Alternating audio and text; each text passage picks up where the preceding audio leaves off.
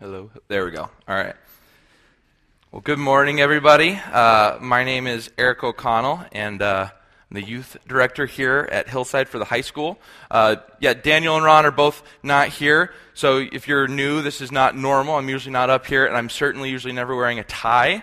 Um, so if you see me in the hallways, if you're new, know that I'll look much different Monday through Friday. Um, but since, you know, like Kevin said, mom and dad are gone, I'm just pretty much going to see how much I can get away with this morning. Um, so don't tell on me. Obviously, I'm kidding. But uh, so I wanted to share a really cool experience I got to have this weekend. Uh, this last weekend, we went on our winter retreat with the high school students to Wesley Woods. Now, I've been here for almost two years. Uh, I think next week is the week that we moved uh, here two years ago. And the last couple of years, I've been to three winter retreats since I've been here. And the first two, we went to Spring Hill camps. It's much like Grace Adventures for those that have middle school. And uh, have loved Spring Hill, my experience there. Uh, they do a really good job of doing a really great program so that people like myself who are new can just build relationships. And I've got to create really amazing, close relationships with the students here because of that. Um, but last year, we, you know, they are big and you know they do some really good things but one of the things that they can't because they're so large is they don't have a specific knowledge of the students that you see on the screen. They don't have they don't know the context as well as we do. So last year we left um, the, myself the leaders the students left just wanting a little bit more.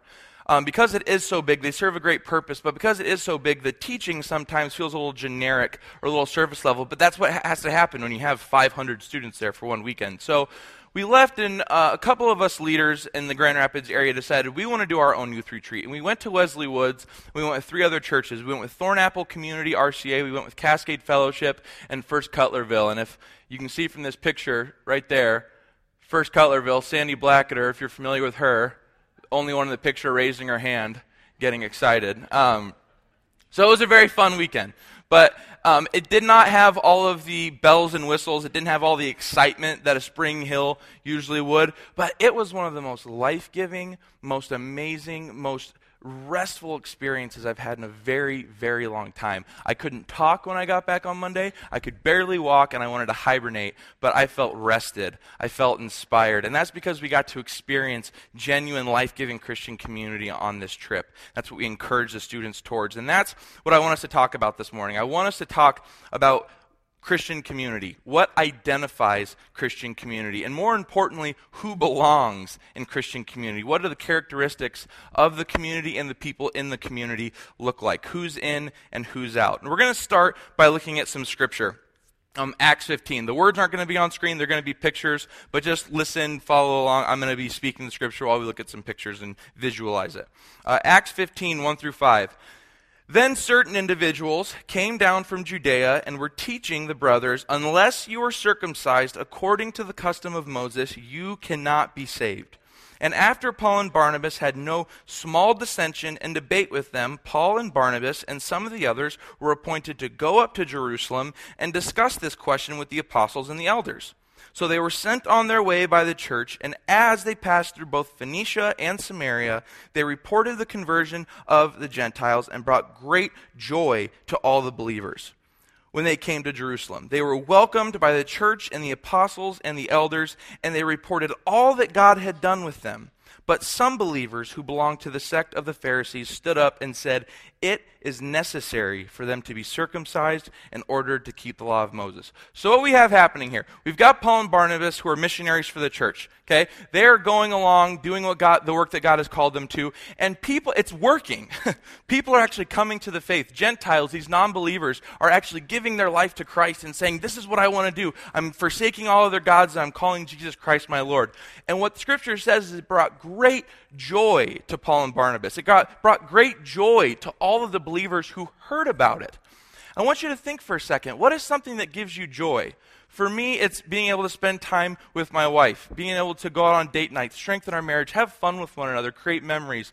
I love going to things like winter retreat with high school students and losing my voice and being completely sleep deprived. It's a ton of fun.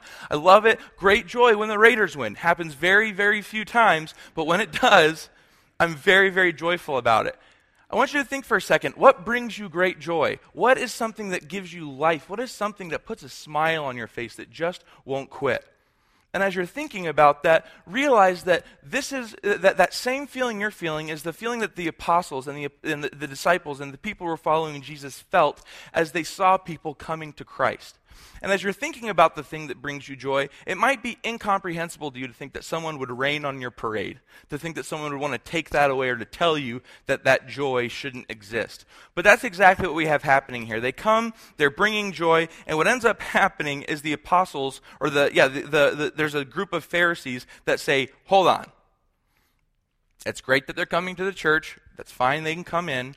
But if they're going to stay, they have to do X, Y, and Z. They have they're not just allowed in the club. They can come w- join or they can come visit, but they're not they're not a part of it yet. They have to be circumcised. They have to keep the law of Moses. And let's see what happens next. Um, they're basically saying you can't be a Christian unless you do these things. We're going to watch a video clip of Peter's speech to them.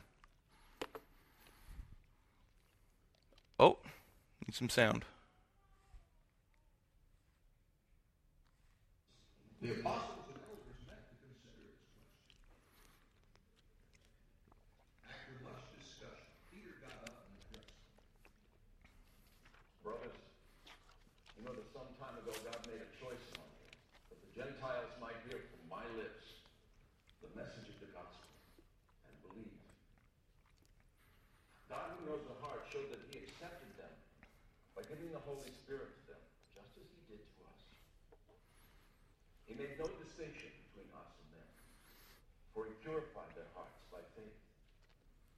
Now then, why do we try to test God by putting on the necks of the disciples a yoke that neither we nor our fathers have been able to bear? No, we believe it is through the grace of our Lord Jesus that we are saved, just as they are. It is through the grace of in faith of our Lord Jesus that we are saved, just as they are. What I love what happens here is Peter comes in and he flips the script. Okay, he, he changes everything. He says, You've got it all backwards. Uh, what you do doesn't make you saved. It's only by your faith through grace that comes in, through Christ alone. Uh, God's grace is what saves you. And I love what Peter says about this works based faith. He says, You're putting a neck on the disciples that no one in the history of humankind has ever been able to bear. Why do you put God to the test by putting this yoke on, giving them this work that we know is not going to work out? And for those of you that don't know what a yoke is, um, a yoke is a bar that's usually put on the necks of two animals, usually ox that, that, that that bring a cart or whatever. I'm not a farmer. I don't know any of this stuff. I had to look it up. Um, that it does, it's, it's for work. You know, it gets behind a, a wagon something, and two ox have to carry this, and they usually put two so that two can go rather than one because the work of two will be much greater. But it's used for work. And what Peter is saying is by telling them that they have to do X, Y, and Z, what you're doing is you're putting one of these on their necks that feels like, oh, whoops, there, there's the oxen. Um, you're putting a yoke on their neck that's like a thousand pounds. You're telling them to push this boulder up this cliff that we know that none of us have been able to do. Moses hasn't been able to do it. David hasn't been able to do it. None of us in this room who have met Jesus have been able to do it. Why in the world do you think that all of a sudden these new people who know nothing about the faith are going to be able to now push this boulder? Why do you think they're going to be able to take this yoke and actually make it work? To stop putting restrictions on who is welcome into our club and just rejoice that first and foremost you're in the club and that these people are coming and that we have one thing in common and that's we're in the club by God's grace alone because of our faith in him.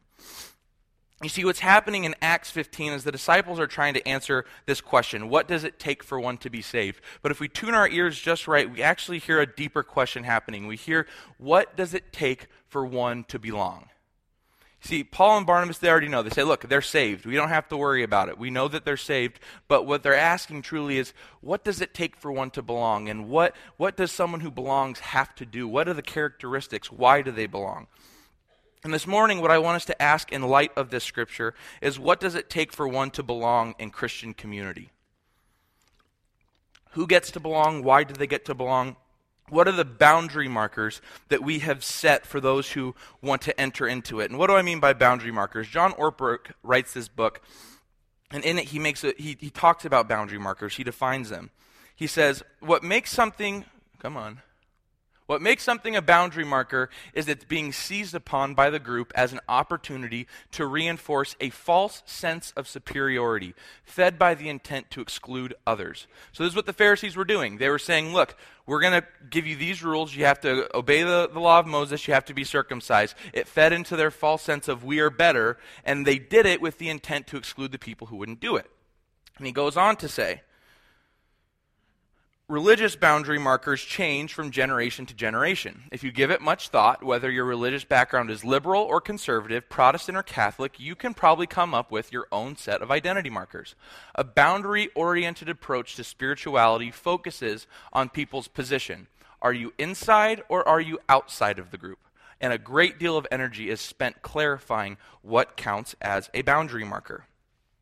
See, this is what the Pharisees were doing and I want to suggest that we do this too. We don't do it as, as blatantly and we're not as bold in our words as the Pharisees are, but whether or not we like to admit this, we do this as well. We create these boundary markers. We draw these lines in the sand to say, this is who gets to be in our club. This is who gets to be a part of what we're doing. And sometimes, whether or not we like to admit it, I know it's certainly true for me, it feeds into my false sense of superiority. And I think that I can exclude others because of certain things that I do as a Christian. Um, and some, so, some traditional examples, and by no means, let me give a disclaimer, by no means this is an exhaustive list, and by no means am I saying that these are bad things what I'm trying to communicate is someone who wants to join our Christian community. They might l- look in from the on, they might look in from the outside and say, "This is what I have to do to be a part of this community. These are the things, these are the lines in the sand that they have drawn. These are the boundary markers that they have created." So some traditional examples we have is read your Bible, pray, lift your hands in worship, tithe, go to church every Sunday, um, on Good Friday and all those other holidays, and make sure you go on Wednesdays and Thursdays sometimes, whether it's Zumba or whether it's small group study. Um, don't ever curse, don't ever lust, and send your kids to Christian school. Now, not bad things. In fact, if we did all of these things, I think that our communities would look fantastic. If we did all these things faithfully all the time, our communities would look pretty stinking sweet, and I think there'd be a lot of life coming from them. Again, but these are some boundary markers that we have intentionally or unintentionally created so for that those people who are outside of the boundary marker will look in and say what does it take for me to be a part of this community answering that question they will look in and say these are some things that i'm seeing across the board and these are some things that i think i might need to prescribe myself to so intentionally or unintentionally, this is the yoke that we place on people wanting to join. Um, but we've communicated this is what it takes for others to belong. But in doing that, we've sometimes unintentionally attached this yoke to ourselves. We've said, these are the things that I need to do to belong to this community. These are the things that I need to do to stay in this community. In order, me for, in order for me to feel God's grace, in order for me to feel God's love, in order for me to continue to be a part of what is going on here, I have to do these things. If I want to feel God's presence, this is what I have to do. And we see these things as a means to this end in which we become these super Christians right? Where, uh, where people will look at us and say, they have got their stuff together. Uh, uh, we, we, do these things as a means to an end where maybe someone in the church will say, hey, I'd really like you to lead or do something like that. We want to be seen as these people who've got it all together, who really are close to Jesus. And Peter warns us about this mentality.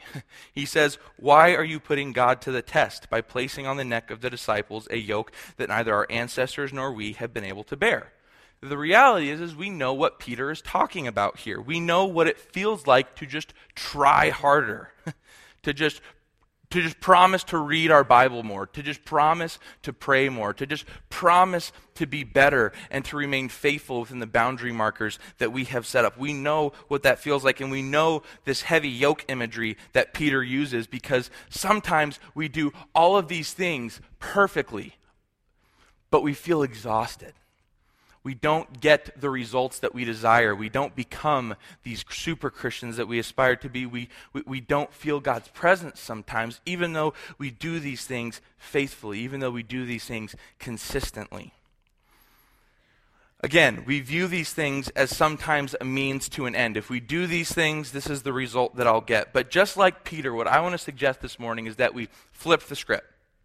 I want to try and switch sides. I want us to I want to suggest that maybe these things aren't means at all. Rather, they are the ends. Rather, they are they're, they're the result of a process and a journey that we go through.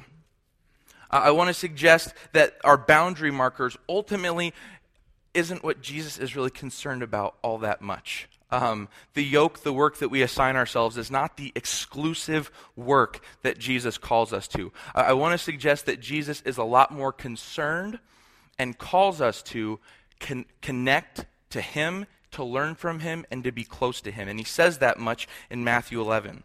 He says, Come to me, all you that are weary and are carrying heavy burdens, and I will give you rest.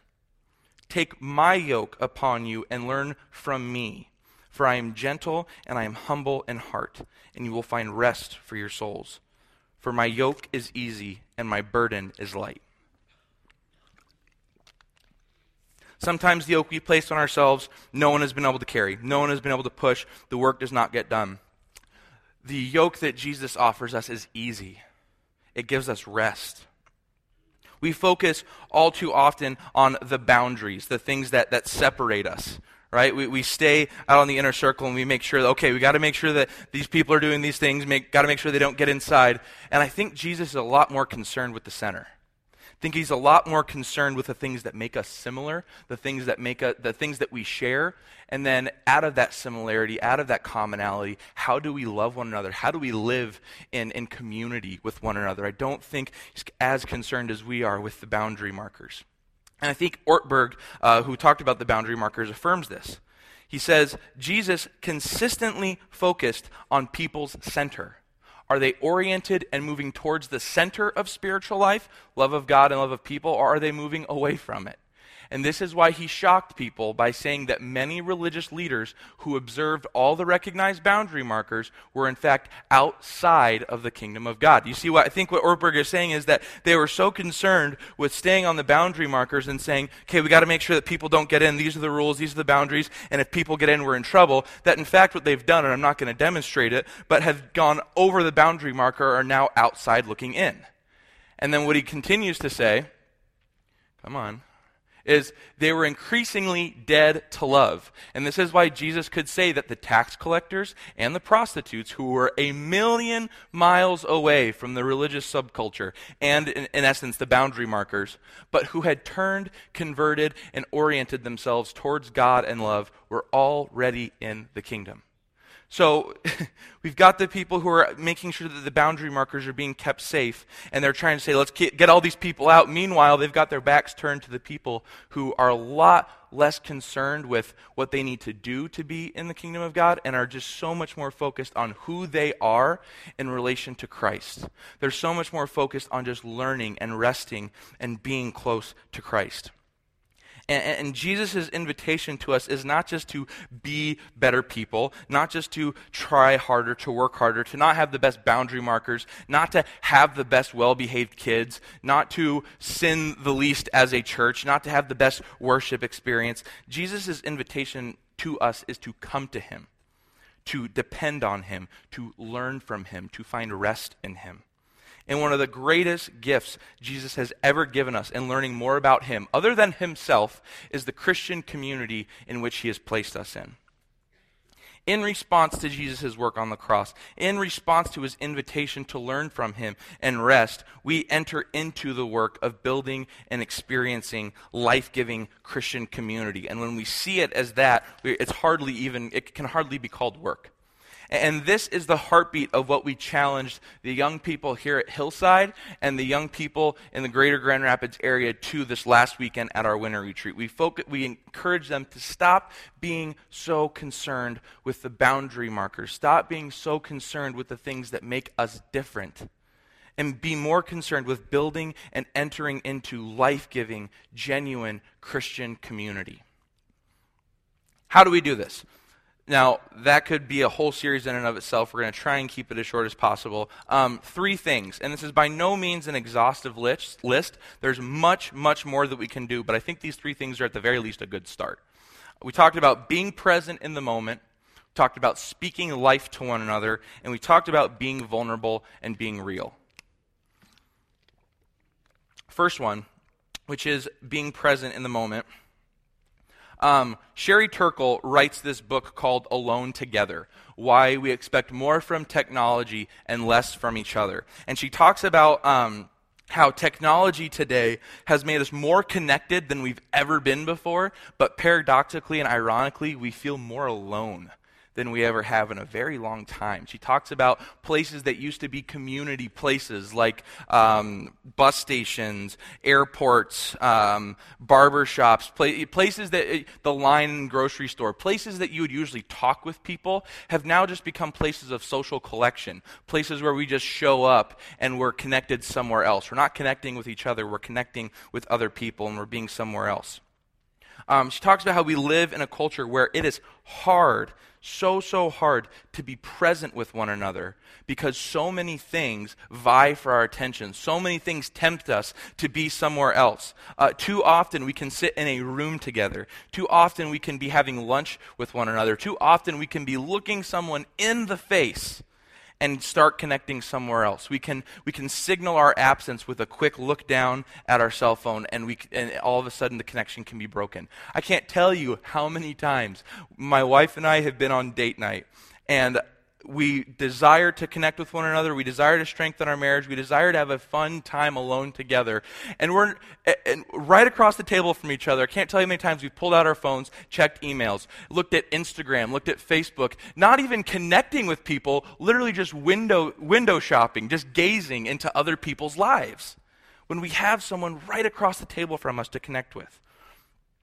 She talks about how we're always taking pictures and uploading them, and we're sharing these screen sized moments with people that aren't anywhere near us while we're just rejecting the life sized moment that's happening right in front of us with the people that we get to share it with. She talks about this culture shift that's taken, that, that that's, that's, happened, where in our reverence uh, for conversation with one another, how it's completely acceptable and we see nothing wrong these days with literally looking someone in the face and telling them to stop speaking so that we can attend to an important phone call or an important text. Um, it, and for me, that seems very normal. Apparently, that's not how it used to be. Um, and what we've done in doing that and accepting that shift is communicate to the person that we're with that you're less important somehow or you're not really that important compared to what I have to take care of somewhere else. She talks about, she shares these heartbreaking stories of this teenage boy who used to really love coming home and interrupting dad while he was reading his book and just talk about life. But he said, now I can't because the power of the Blackberry has usurped my common stories of school and life and friends. I can't interrupt work. I used to be able to interrupt his story. I can't interrupt work now. She shares this heartbreaking story of this girl who goes to gymnastics. And she, when she gets off after practice, she talked about how that 15 minutes from gymnastics to home was the best 15 minutes of her day because she got to share stories with her mom. But now she's connected to the Bluetooth in the car. She's writing emails. She's texting, which is very dangerous. Um, but she no longer gets to connect with mom, and she goes to her room and they live separate lives. Building genuine, life giving Christian community starts with this skill that sometimes we forget, which is just being present in the moment with one another to not let our anxiety of elsewhere or someone else take over. And Dietrich Bonhoeffer is this German theologian, brilliant. He talks about uh, Christian community and he talks about what our services are to one another. And this is what he says. He says, The first service that one owes to others in the fellowship consists in listening to them. Just as love to God begins with listening to his word, so the beginning of love for the brethren is learning to listen to them. It is God's love for us that he not only gives us his word, but he lends us his ear. God listens to us and we get life. So Bonhoeffer says we need to listen to learn to each other so we can impart life.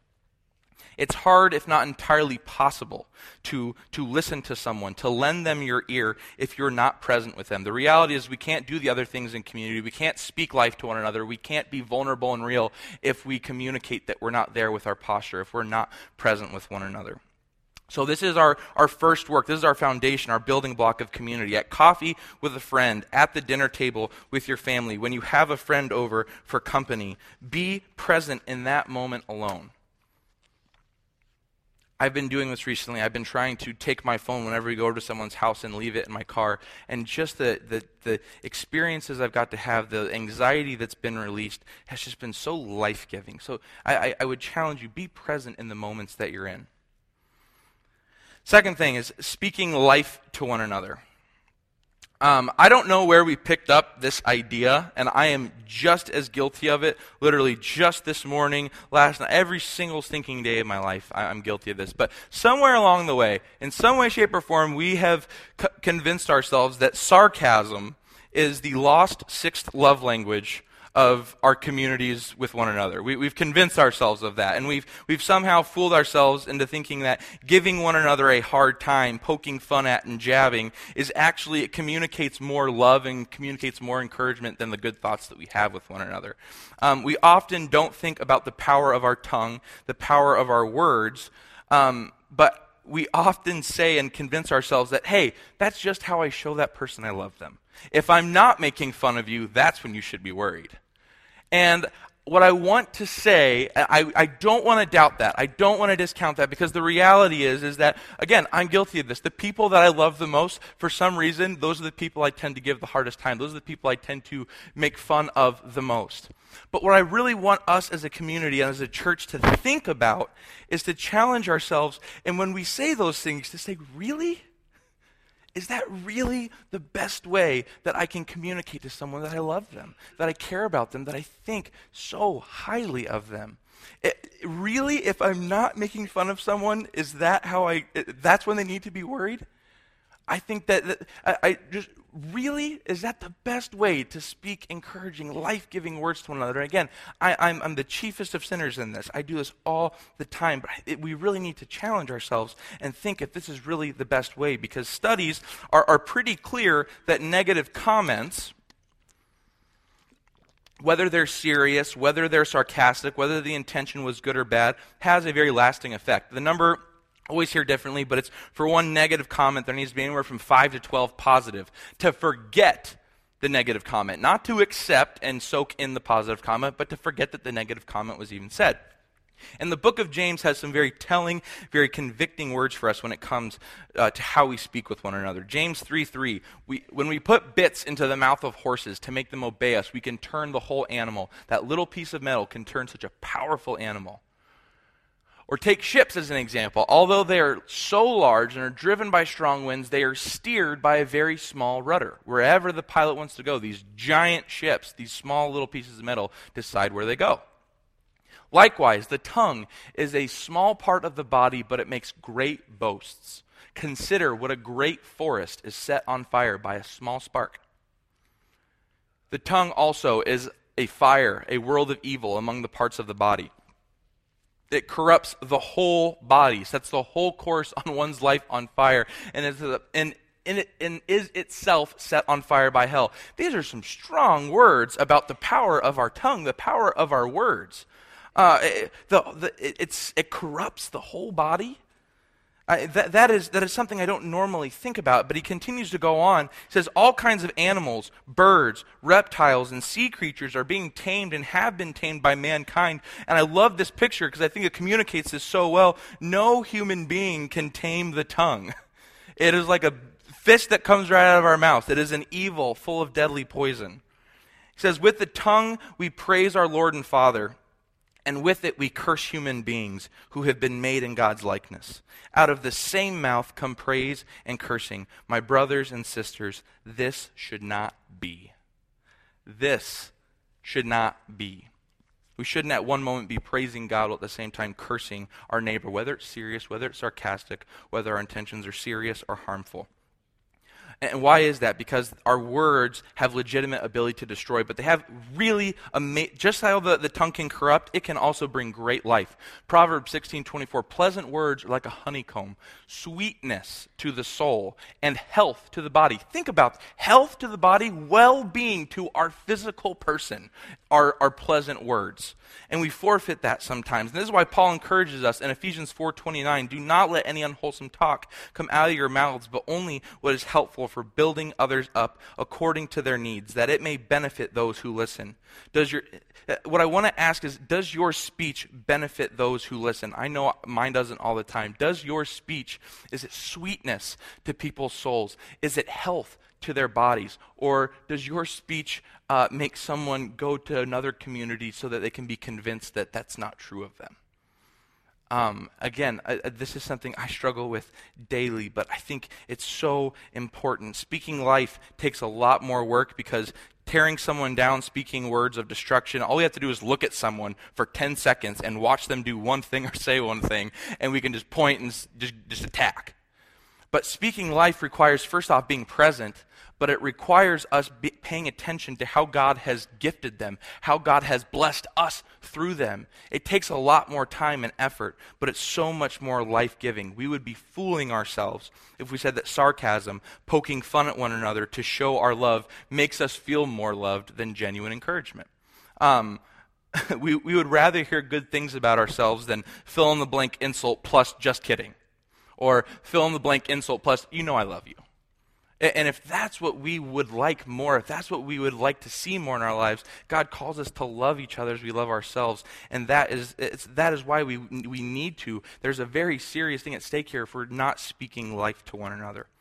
So if being present is the car that we get into towards community, okay, and uh, speaking life, encouraging words is like the gas that we put inside of, of the car to make it go. And the last thing, and it's without a doubt the hardest thing in building community, is, being vulnerable and being real. Sticking with this car analogy, being vulnerable and being real, it's the fork in the road. If we take a left, it's to destruction and community breaks down. If we take a right, it, it community flourishes. Our ability to be vulnerable and real, and our capacity to handle vulnerable and real people with gentleness, with love, with care, it either destroys or just completely flourishes the community that we've been building. And what do I mean by vulnerable? I think Adam and Eve is a good example. Adam and Eve, when they were in the garden as they were originally created, were completely naked and without shame. And the reality is they were able to present themselves to one another without having to worry about how they presented themselves. And they did not care how the person who was seeing them perceived them. The only thing that they cared about was being in perfect fellowship with one another and how God viewed them. But just like us, sin, or just like Adam and Eve, sin, what it does is it makes us feel shameful. It makes us feel guilty. And the first thing we want to do is cover up who we are. We want to cover up the real version of ourselves to our neighbor. And we do this too. We put our fig leaves on and we try our hardest to not let our neighbor see the real version of us. We are terrified with our real self being seen by our neighbor. And we know why, too, though, because sometimes our neighbor disappoints. Sometimes our neighbor is just a flat out jerk. Sometimes our neighbor sucks. And that's, that's the reality of it. Sometimes they really let us down and they really, really hurt us. And we don't like being vulnerable. We don't like being real because we know that people can take our info, can take our vulnerability, our authenticity, and use it against us. They can use it as leverage. And if you've seen the Hunger Games, uh, Finnick Odair, he's one of the, he is the official dreamboat of the Hunger Games, right? He, I mean, the girls all love him. He, he was a victor. He's one of the youngest ones. And uh, after he becomes a victor, he gets sold into dishonorable work by the Capitol. He gets sold into male prostitution because he is such a hunk, right? And when he meets Katniss, he talks about what he accepts as payment. And I think it's so so telling for our fear when it comes to vulnerability.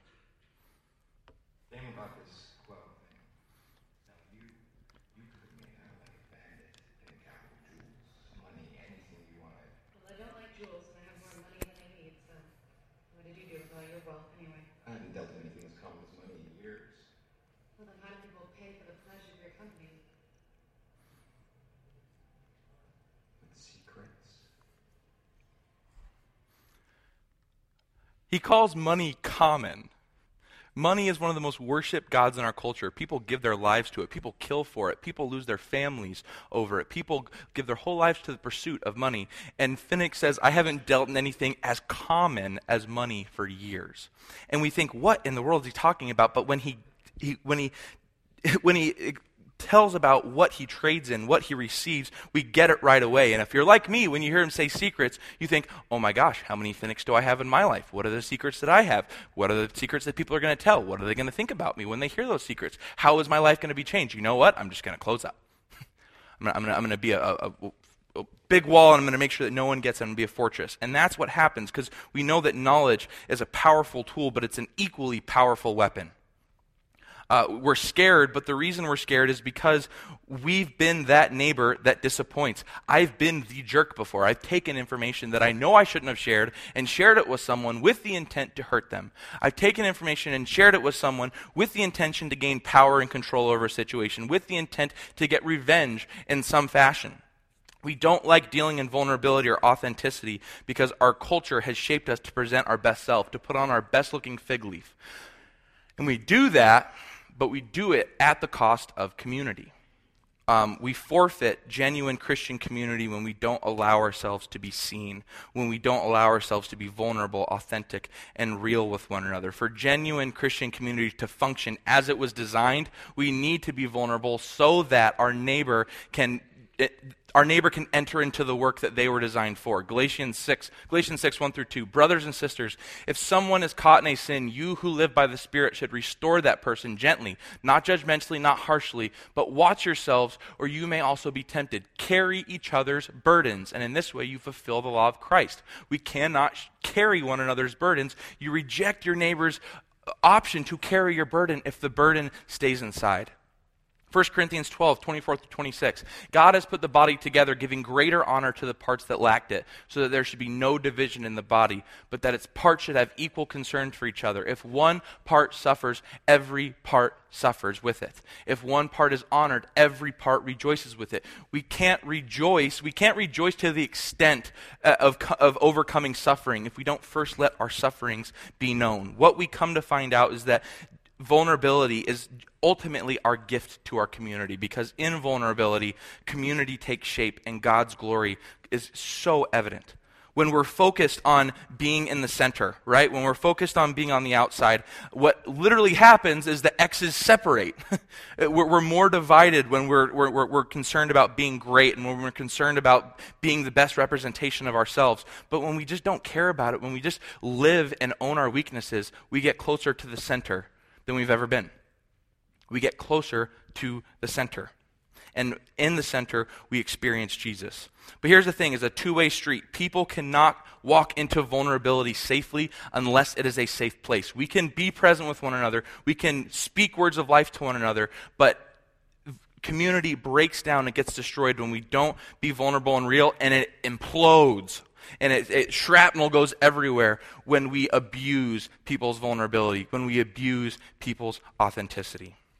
Vulnerability is without a doubt the scariest thing we'll ever walk into, but it is the most transformative thing at work in our communities. Because in our weakness, God's power is made perfect. Treat vulnerable people with gentleness, with love, with humility, with grace, and expect the same, same thing from your community. In closing, I want us to return to our boundary markers. I said, I want us to flip the script. Let's not see these things as a means. Okay? I want to replace those means with these building blocks we talked about this morning. Okay? Uh, I, if, we're, if we are faithful, when we do these things faithfully, when we are present with one another, when we speak life, when we're vulnerable and real, what ends up happening is we become inspired to actually do these things.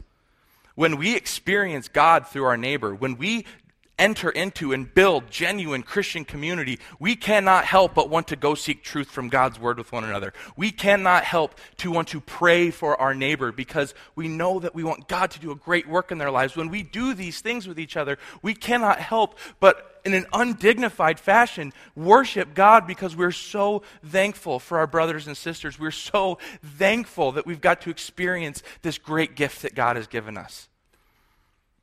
Through our community, we experience Jesus. We take his yoke upon us and we learn from him, and we experience him in such a radical, life giving way that we can't help but respond with things that we initially thought were boundary markers, with things we initially thought were means. We flip the script.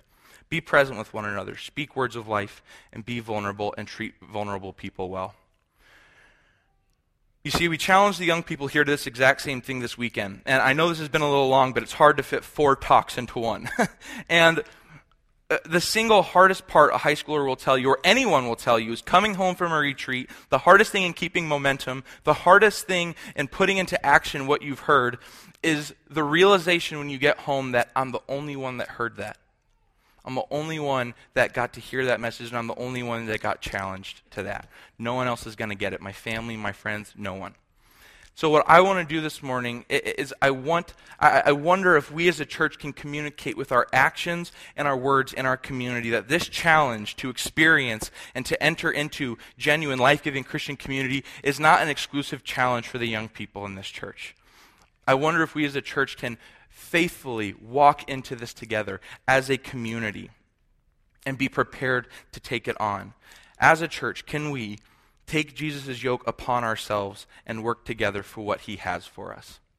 And can we be life giving in our Christian communities? Let's pray. Lord, I, I, thank you for this community that you've, that you've placed me in. I thank you for these people. God, would you encourage us to build community? Would we not be so concerned with the things that separate us, but be so much more concerned and care about the things that, that, that, that bring us together, that unite us? God, with your spirit and your spirit alone, would we, would we be encouraged to be present in every moment, to speak life to the people that we love, and to be vulnerable and real while also treating people who are vulnerable and real with love and like you. And in that work, would our communities flourish, and would we get to experience one another in a way we never have, and experience you in a way that we never have. In your name we pray. Amen. If you'd like stand, give you a parting word of blessing. The Lord bless you and keep you. The Lord make his face shine upon you and be gracious to you. The Lord turn his face to you and give you peace. Would you guys go knowing that you're loved by God? And would you guys go giving so much life to the communities that you're a part of? Have a great day.